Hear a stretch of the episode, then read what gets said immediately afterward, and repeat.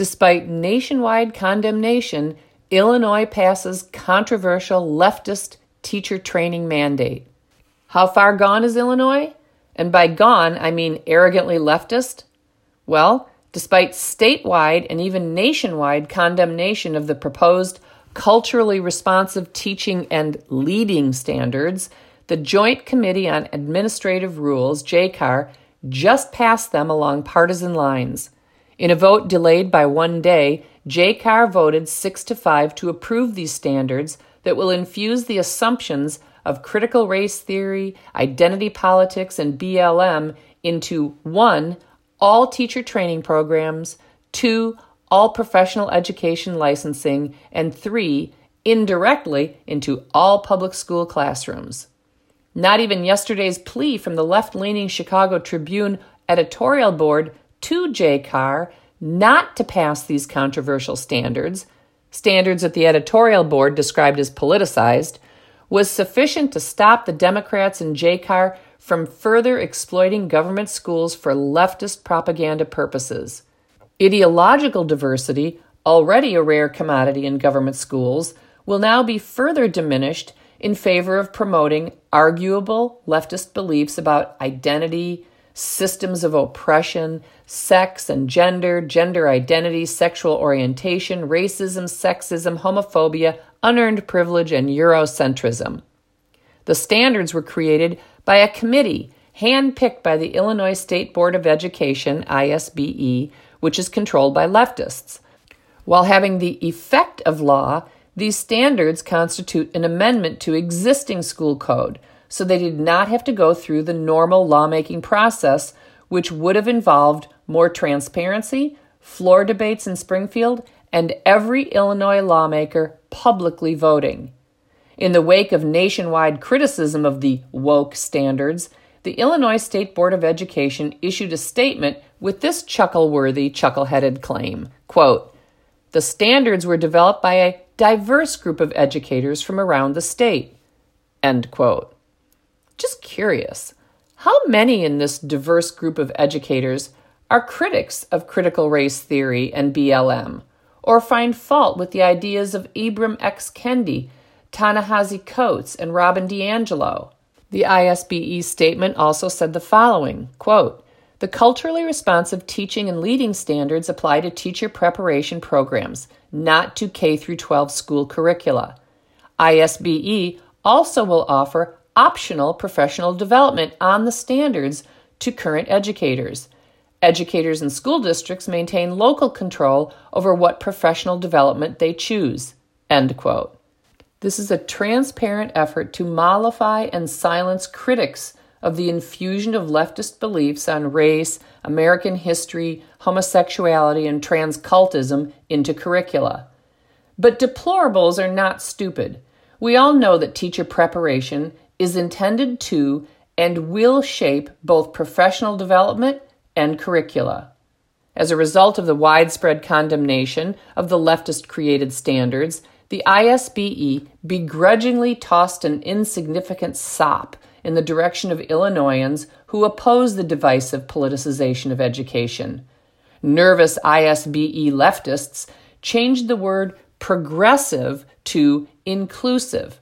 For example, here is an original pre condemnation sentence from the standards. Quote The culturally responsive teacher and leader will embrace and encourage progressive viewpoints and perspectives that leverage asset thinking toward traditionally marginalized populations. End quote. Here now is the worthless, one word post condemnation change ISBE wokesters threw to Illinois serfs. Quote, the culturally responsive teacher and leader will embrace and encourage inclusive viewpoints and perspectives that leverage asset thinking toward traditionally marginalized populations. End quote. As I wrote last week, the unelected wokesters on the Illinois State Board of Education committee that created these radical standards think Illinois conservatives are stupid. They think we don't realize that their definition of inclusive excludes conservative viewpoints. They also think conservatives won't notice the inclusion of the adverb traditionally, which necessarily excludes contemporary marginalized populations, like the theologically orthodox Christian population, which is today excluded, hated, and canceled. And somehow, I doubt there's any of those serving on the committee that created these standards. This is what's called a distinction without a difference, a distinction intended to dupe the deplorables. In another document, the ISBE makes another chuckle worthy eye roller of a statement about the effects of these ideological diktats. Quote, the standards will help combat the teacher shortage. They will help educators become better teachers and experience higher job satisfaction, which makes them more likely to stay in the profession. End quote. Hmm. No acknowledgement of the teachers who will leave the profession or of those future teachers who will no longer consider teaching in Illinois because they know that Illinois schools are places of oppression that require ideological submission. So, here are just a few of the controversial ideas that Illinois will now force teacher training programs and professional licensure to impose on all future teachers, school support personnel, and administrators. Please note that identities include homosexuality, cross sex impersonation, and gender fluidity. And here they are. Future teachers must value the notion that there is not one correct way of doing or understanding something. They must assess how their own biases and perceptions affect their teaching practice and how they access tools to mitigate their own racist, sexist, homophobic, Eurocentric behavior or unearned privilege. They have to be aware of the effects of power and privilege and the need for social advocacy and social action to better empower diverse students and communities. They have to encourage and affirm the personal experiences students share in the classroom. They must consistently solicit students' inputs on the curriculum, co create with students the collective expectations and agreements regarding the physical space and social emotional culture of the classroom. They must create a risk taking space that promotes student activism and advocacy. They must invite family and community members to teach about topics that are culturally specific and aligned to the classroom curriculum or content area. They should intentionally embrace student identities and prioritize representation in the curriculum, implement and integrate the wide spectrum and fluidity of identities in the curriculum.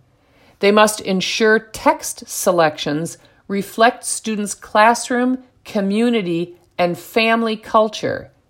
They must ensure students and teachers co create content to include a counter narrative to dominant culture.